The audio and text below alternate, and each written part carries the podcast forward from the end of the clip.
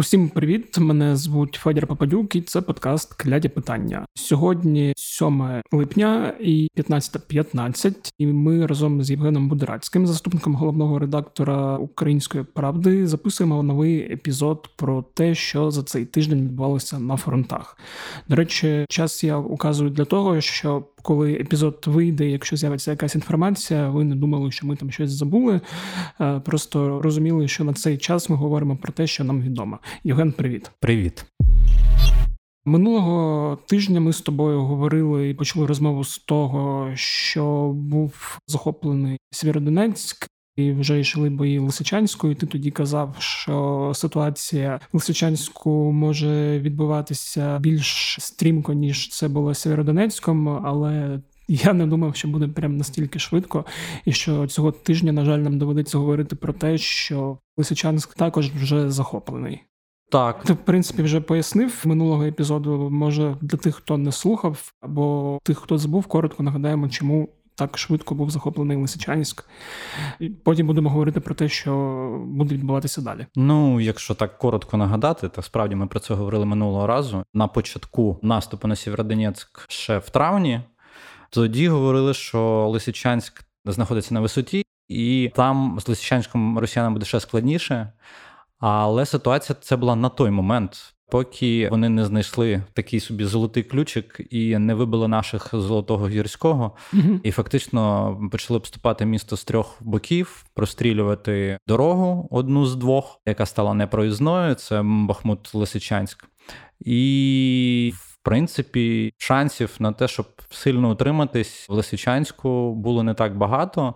І тут було питання в тому, коли і як ми будемо ухвалювати такі рішення на відвід наших військ з Лисичанську, тому що там вже був, скажімо так, той час, коли треба було ухвалювати рішення. Я розумію, що нікому не подобається, що так Лисичанськ і Сєвєродонецьк пішли, uh поки що в окупацію. Я впевнений, що в тимчасову окупацію, але, скажімо, з кожної негативної ситуації треба шукати якийсь позитив ми навчились не отримувати котлів, і це дуже добре. Тобто, росіяни фактично там попередній тиждень, ще тиждень до нього розганяли історію, що в них є гірський котел.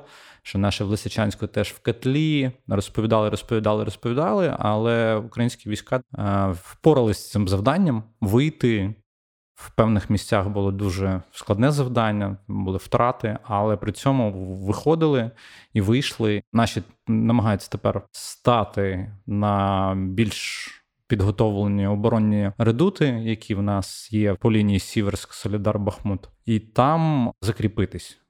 Власне, якщо говорити, що буде далі, то можна прогнозувати, що скоріш за все ми зараз, в принципі, бачимо, що е, росіяни дуже хочуть взяти під контроль дорогу Бахмут-Лисичанськ повністю. Для цього, по факту, їм там ту саму висоту, яка їм заважає в Берестовому, вони ще не взяли, але вони хочуть саме цю дорогу взяти, щоб мати я так розумію, більш спокійне постачання. uh Тому зараз вся, скажімо так, оперативна ситуація буде відбуватися. Я думаю, що на Донбасі саме на лінії Сіверськ Солідар Бахмут з одного боку, і з другого боку на спробах наступати на Слов'янськ.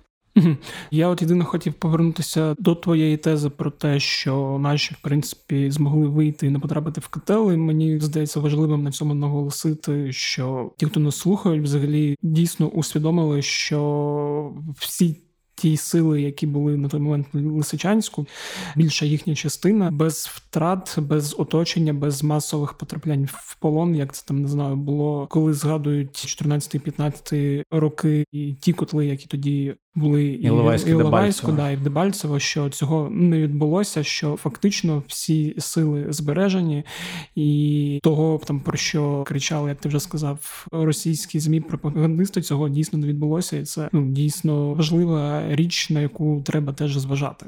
Я ще хотів запитати про те, за рахунок чого взагалі стали можливі такі успіхи, бо от я читав, слухав різну аналітику, яка теж виходила там протягом цього тижня. Говорили про те, що могла вплинути зміна командування російського, і плюс минулого епізоду ми з тобою говорили, чому може бути Лисичанськ захоплений набагато швидше, тому що плацдарм для наших збирається не такий великий, і по факту росіяни своїми всіма силами діяли на більш військовому участку. І от в контексті цього і зміни командування, і дуже маленького поля бою, фактично, я так розумію, вони змогли якось синхронізувати набагато краще взаємодію між родами військ, що в принципі їм е, подарувало це якусь перемогу локальну і я сподіваюся, тимчасово. Хочу тобі сказати, що от так само, як ми говорили, просто сприймати втрату Лисичанська як битву за Лисичанськ, я думаю, не варто. Це треба сприймати виключно в комплексі, тому що битва за Лисичанськ як такої фактично не могло бути, враховуючи те, що відбувалось. Тобто, це фактично була битва за Сєвєродонецьк і Лисичанськ разом.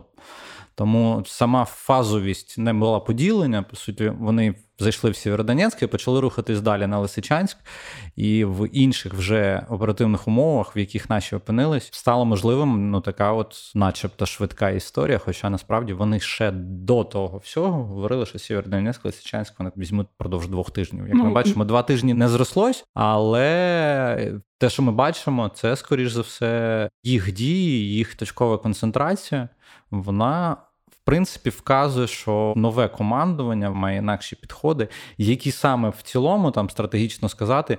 Поки що не поспішав би, тому що ми не бачимо вибору тактики або стратегії дій щодо Слов'янська, якраз Краматорська, Бахмута, Солідара і Сіверська. От я думаю, що поки в останні дні ми бачимо якісь точкові просування, дехто з військових експертів це називає оперативною паузою.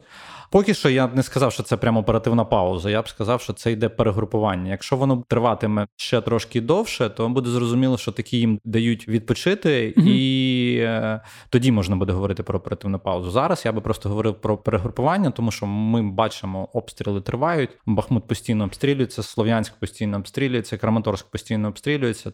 Хіба що є стишення таких штурмових дій? Тобто, ми зараз бачимо таке тактичне просування, тобто не можна говорити про якісь такі великі маневри, якісь, і тому, напевно, експерти. Почали говорити про оперативну паузу. Чи буде ця оперативна пауза? Я думаю, впродовж якраз наступного тижня ми це прекрасно побачимо. Шкода, що ще неможливо дізнатись точно всіх кількостей жертв, які отримали росіяни при спробі штурму Лисичанську Сєвєродонецьку. Бо ми розуміємо, що закидували так би мовити м'ясом дуже сильно і нікого не жаліли, як у дусі радянських і російських збройних військ, просто кидати все. Тобто, якою ціною їм все це обійшлося, і дійсно наскільки вони виснажені. Поки інакшої тактики дії вони не показують, тобто воюють так, просто накидати людей, задавити масу, задавити вогневою перевагою, снарядами, артилерією, просто вдавлювати, якщо місто або село якимось чином протистоїть а не піднімає ручки, то тоді просто ці села зрівнюються з землею, завалюються артилерією і так далі. Ну тобто, в принципі, вони їх навіть якби не звойовують, вони їх руйнують просто. Да, давлять кутком. Давай поговоримо детальніше. Ти вже почав говорити про те, що буде далі. Зараз всі зусилля, як я розумію, будуть зосереджені на спробі взяття в облогу Донецької області. Ну повністю вони захочуть, напевно, взяти трасу Бахмут-Лисичанськ, просто mm-hmm. для того, щоб, по-перше, мати своє постачання. По-друге, вона сама по собі зараз є. От бої під Берестом фактично підтверджують, що на даний момент не йдеться прямо про дорогу-дорогу, скоріше як лінія фронту. А Потім, враховуючи, що ми побачили в Сєвєродонецьку і Лисичанську, я слабко вірю в те, що вони здатні піти на якесь велике кільце, щоб закрити все, що там в нас є, всі сили ООС загалом в Слов'янську, Краматорську, там Душківкою, Константинівкою, тобто закривати з цього боку. Ну дуже я сумніваюся, що в них взагалі є такі сили, але поки видається на те, що зараз будуть дві самі головні, навіть три точки, на які будуть тиснути, скоріш за все, буде Сіверськ, Бахмут, ну і Слов'янську буде зараз діставатись. Трохи більше. Ну, вже да, дістається, бо по останнім новинам вже стало зрозуміло, що Слов'янськ це таке прифронтове місто, там скільки десь 15-20 кілометрів вже починаються бої. Мер Слов'янська казав про те, що вже якби ворожі війська спостерігають десь в районі 10 кілометрів від міста. Угу, Навіть 10.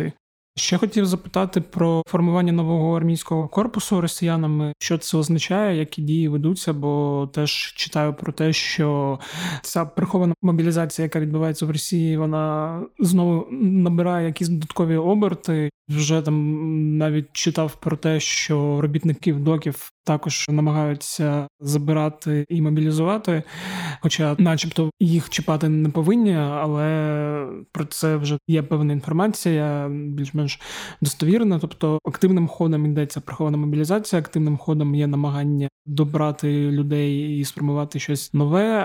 Чи вплине це формування нового армійського корпусу якось на хід бойових дій, і які складності це може нам додати? В твоєму питанні я би трошки ділив його на дві частини. Uh Першу частину це саме формування цього армійського корпусу, і другу частину ти говорив про таку приховану мобілізацію. Приховану мобілізацію, за даними нашої розвідки, ми вже починаємо спостерігати не тільки на територіях ОРДЛО, тобто так званих ЛДНР. Що ми спостерігали в принципі майже з лютого місяця, по суті, наша розвідка говорить про те, що вже починається спроби прихованої мобілізації в новоокупованих територіях, тобто на півдні України, і активно розганяється історія в Придністров'ї, скажімо так. Угу. Мені до речі, дивно це про новоокупованих територіях. За даними розвідки, я так зрозумів, що мова йде про людей, які мали велику силу інтелекту взяти російські паспорти. Це найпростіший спосіб. Тобто, якщо ти вже взяв російський паспорт, ну давай воювати за Росію. Це перше, що кидається в очі. Тобто вони самі зараз собі наступають на хвіст, або навпаки, фактично визнають, що більше ніхто й не візьме. Так, хіба що примусово. Тому, типу, тих, хто взяв, це напевно ті люди, які прям готові, готові. Ну, значить, їх починають мобілізовувати. Да, просто цікаво, чи будуть вони намагатися мобілізувати людей з українськими паспортами, які не як завжди на всіх їхніх війнах ця історія працює, намагаються розповідати про велике бабло, яке вони роздадуть за кожен день. Воюєте.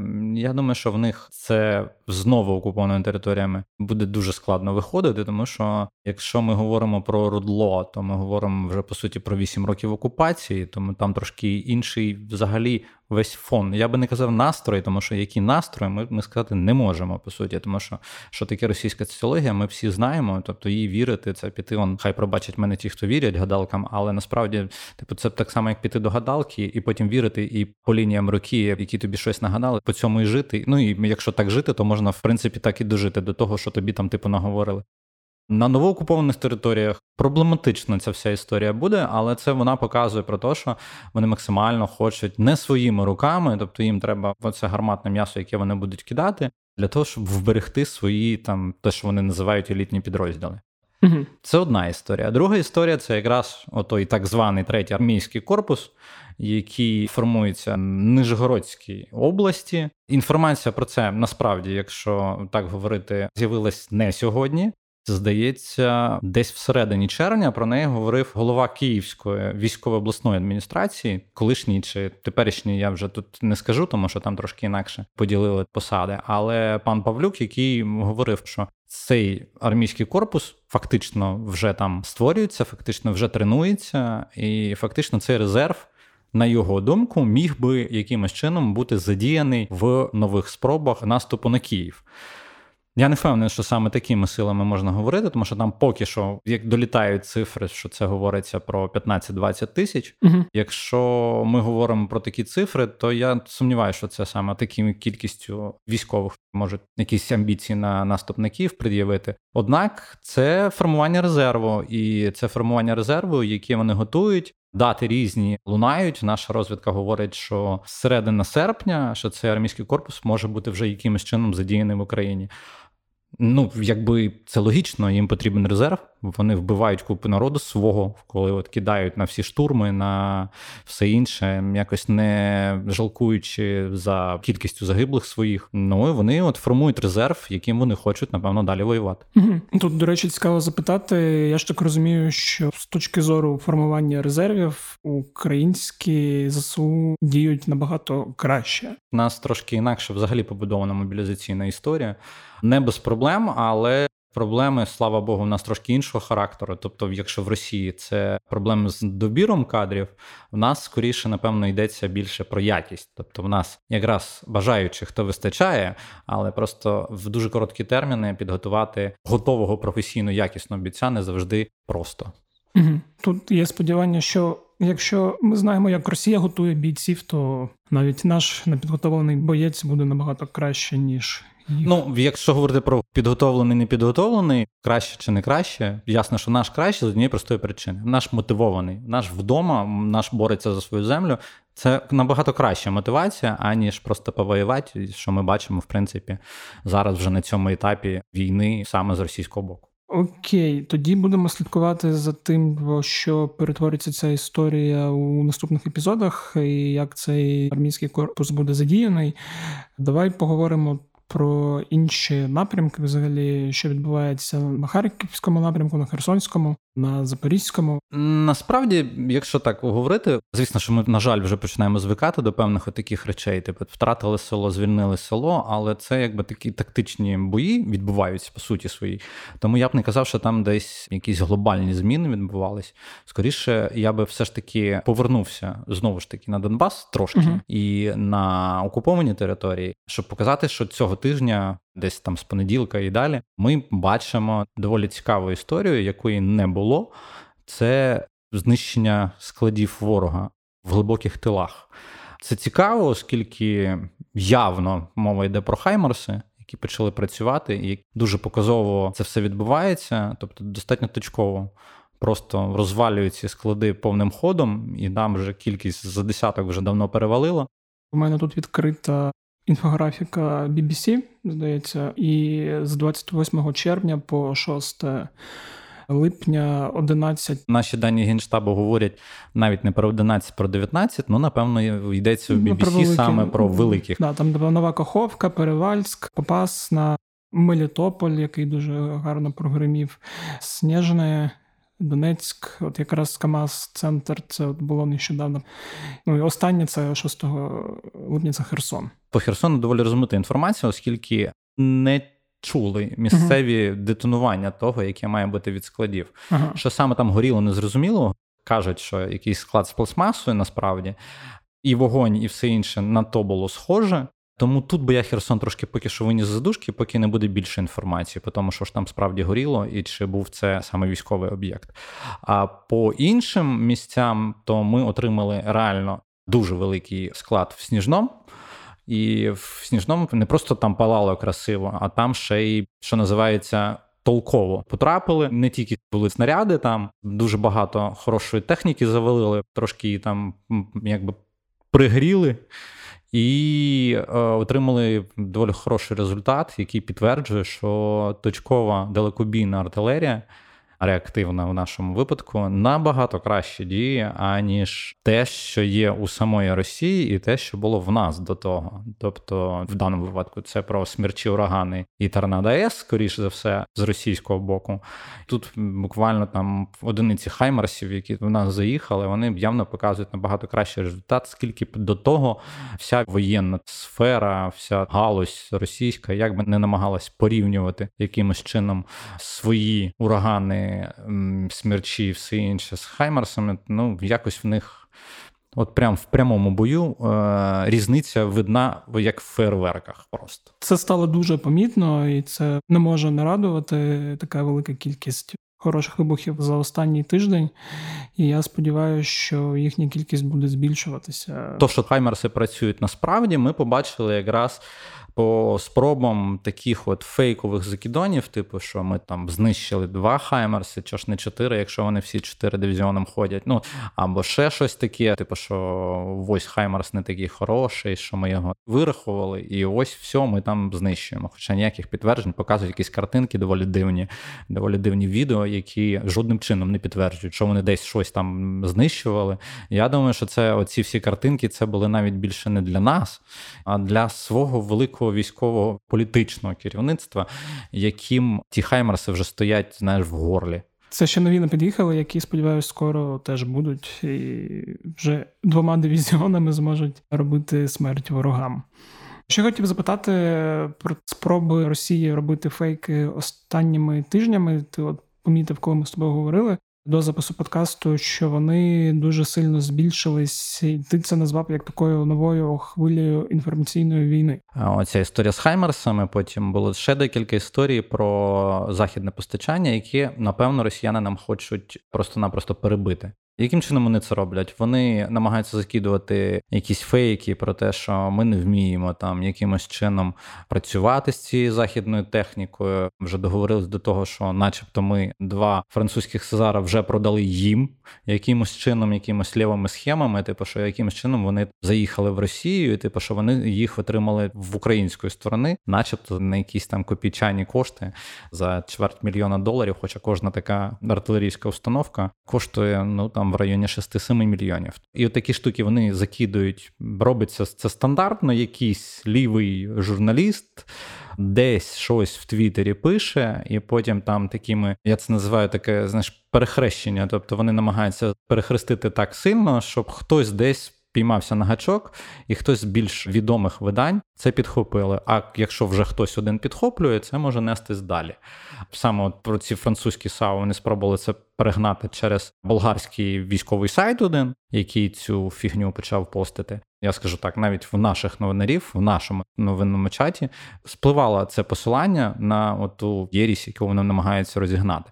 Ясно, що ми її не взяли, але при цьому так промахнутись, я думаю, що можуть статися якісь такі ексцеси.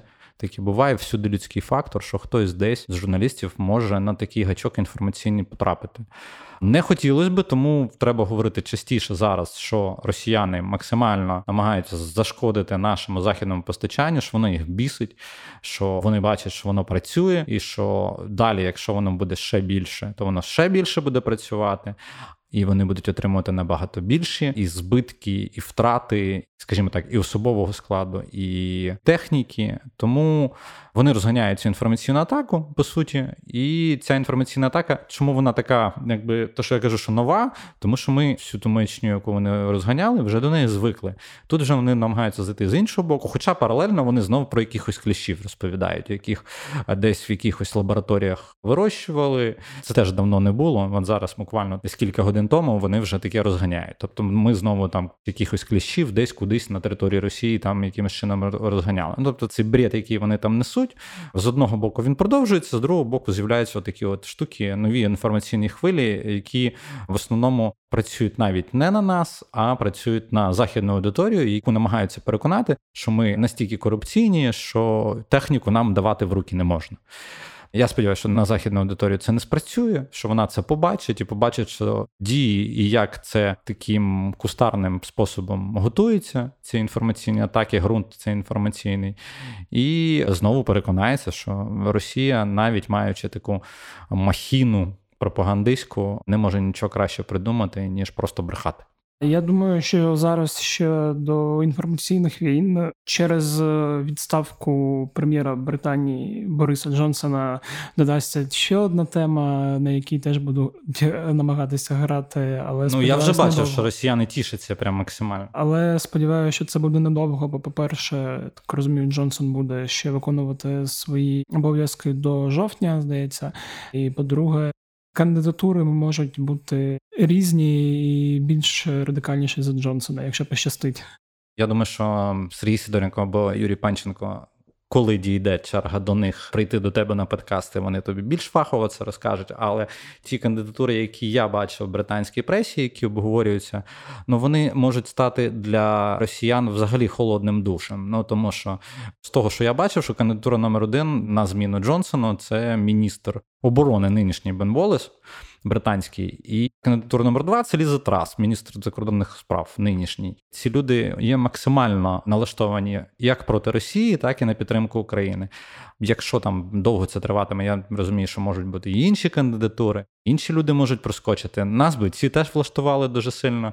Але як я часто чую від британських колег, більш-менш що в принципі Взагалі в англійському парламенті є консенсус з приводу України, і навіть при всій любові українців до Бориса Джонсона, навіть зміна його на посту прем'єр-міністра кимось іншим, навряд може якимось значним чином повпливати або якимось чином похитнути підтримку Великобританії нас у цій війні. Угу.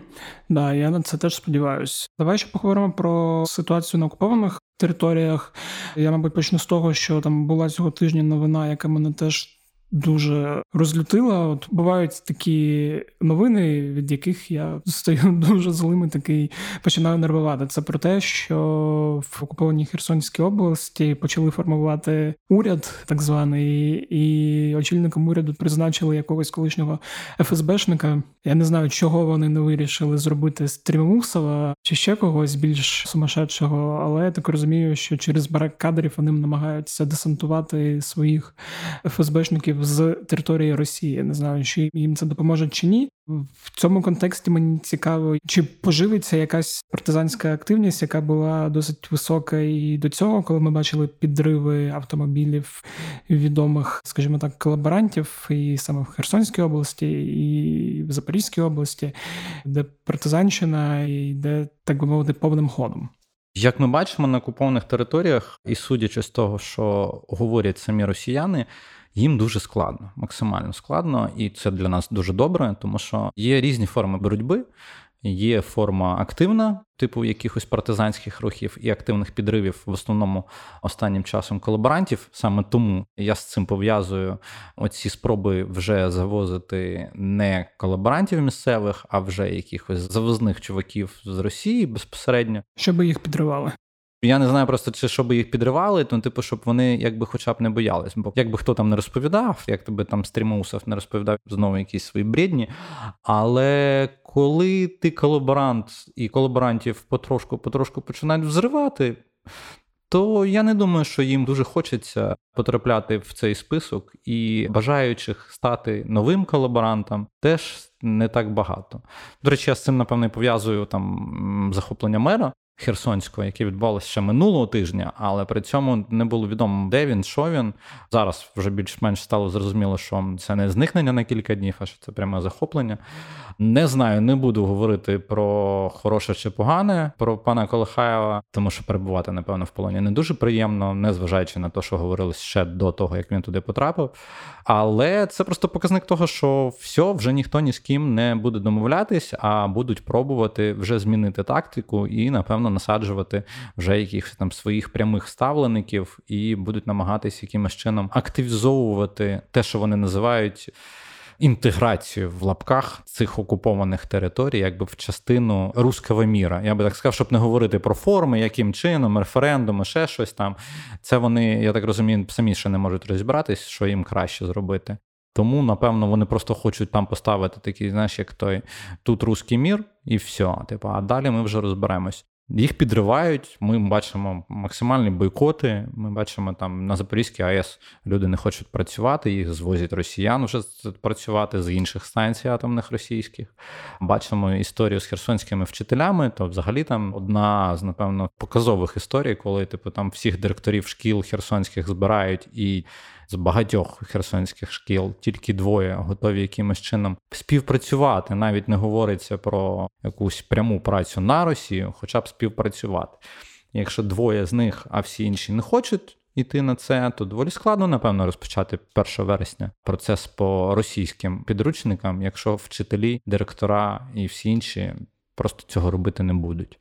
Тому ми бачимо супротив, ми бачимо активний супротив, ми бачимо постійно нагадування на всіх стінах і колаборантам, і прямим окупантам, що їм там не раді. Угу. Я буду сподіватися на те, що хтось з заїжджих цих гауляйтерів ФСБшних теж в якийсь момент протягом липня десь там може підірватися чи саме загорітися. Ну так буває. Був би мені хороший подарунок на день народження, який в мене десь вже через тиждень. А давай тоді будемо закінчувати наш подкаст і будемо закінчувати його темою Білорусі, що там відбувається. Бо от поки ми з тобою розмовляємо, я побачив новину про те, що вже Білорусь погрожує ударами по інфраструктурі Польщі. Це заявив заступник начальника Генерального штабу збройних сил Білорусі, і наче не було таких активних погроз протягом тижня в українську сторону, яких було дуже багато минулого тижня. Давай ти поясниш, що змінилося за тиждень от на цьому напрямку, бо навіть на таких побутових речах я от помітив, що цей тиждень тема того, що з Білорусі зараз буде готуватися наступ, вона не несеться так сильно, як неслася минулого тижня. У білорусів є велика проблема, і це не тільки ми, а їх прямі західні сусіди. Коли Литва почала говорити, що не хоче ніякого транзиту через свою територію в Калінінград, білоруси почали активно включатись і махати шашками. Ну, тобто про Україну вони трошки забули. Е, думаю, недовго. Знову все згадають і будуть активніше в цьому напрямку. Але зараз в них проблема це їхні західні сусіди. Перш за все, це Литва. Чому там якби потрапилось під руку саме в цей момент сьогодні якомусь діячу їхньому в лапках, бо вони всі там такі ще в лапках діячі, потрапила Польща. Ну, в принципі, поляки вони теж ніколи особливо Лукашенківці не любили. Половина, якби уряд в екзилі знаходиться фактично в Польщі, тому і багато журналістів. Тому їхні заяви, їхні заяви про Польщу не є чимось таким, щоб ну якимось чином там щось якесь здивування викликало з поляками. Теж цього тижня була історія, яка просто якби самих поляків дуже сильно вразила. Це коли в білоруському селі Мікулішки було знищено фактично поховання солдатів армії Крайової. Після того, що зробили білоруси, поляки пішли на загострення з ними. Скоріш за все, оця заява сьогоднішня це вже наслідок цього загострення. І як би так сказати простіше, якщо все ж таки на нашій території йде війна, чим більше Лукашенківці будуть зайняті чимось іншим, їхні руки і голови, чим більше будуть зайняті чимось іншим, тим менше їм будуть в ту саму голову і в ті самі руки приходити дурниці з мріями про війну в Україні. Якби Ну, скажімо, зараз цей тиждень у нас був таким тихим, але ти пам'ятаєш полярочку? Цього тижня так більш-менш тихо з білоруського боку. Наступного тижня може бути зовсім інакше. Ну да, як минулого тижня, коли летіли ракети по нашим містам. Ну саме так у нас стало більше ракет, хоча Київ майже тиждень прожив без повітряних тривог. Да, і це було трошки тривожно, бо коли воно так довго, ти не можеш зрозуміти, що відбувається, що відбувається, да, і чого чекати. Ну я думаю, що да, зірвали вони цю печать мовчання, скажімо так, зовсім недавно на днях от такі речі можуть бути пов'язані якраз от з тим, що наші військові експерти називають оперативною паузою. Але я так розумію, що саме про це, чи є вона, чи її нема, ми якраз дізнаємось з тобою і будемо говорити вже наступного тижня, коли вона проявиться або навпаки схресне. Угу. Тоді думаю, ми можемо завершувати цей епізод. Дякую, Женя, що розповів та пояснив. Дякую вам, що слухали. Сподіваюсь, вам було цікаво. Якщо так, то не забувайте шерити наші подкасти де завгодно в різних соцмережах: Facebook, Twitter. До речі, Твіттер, якщо що, то можете підписуватись у Твіттері на мене особисто. Федір Попадюк, я там десь підписаний, і писати, подобається вам подкаст чи ні. Нагадую також, ви можете ставити подкасту оціночки. Не забувайте це робити в Apple Podcasts та писати коментарі. Це дуже допомагає подкасту і іншим користувачам зрозуміти, що кляті питання можна слухати, і це щось добре та чудове.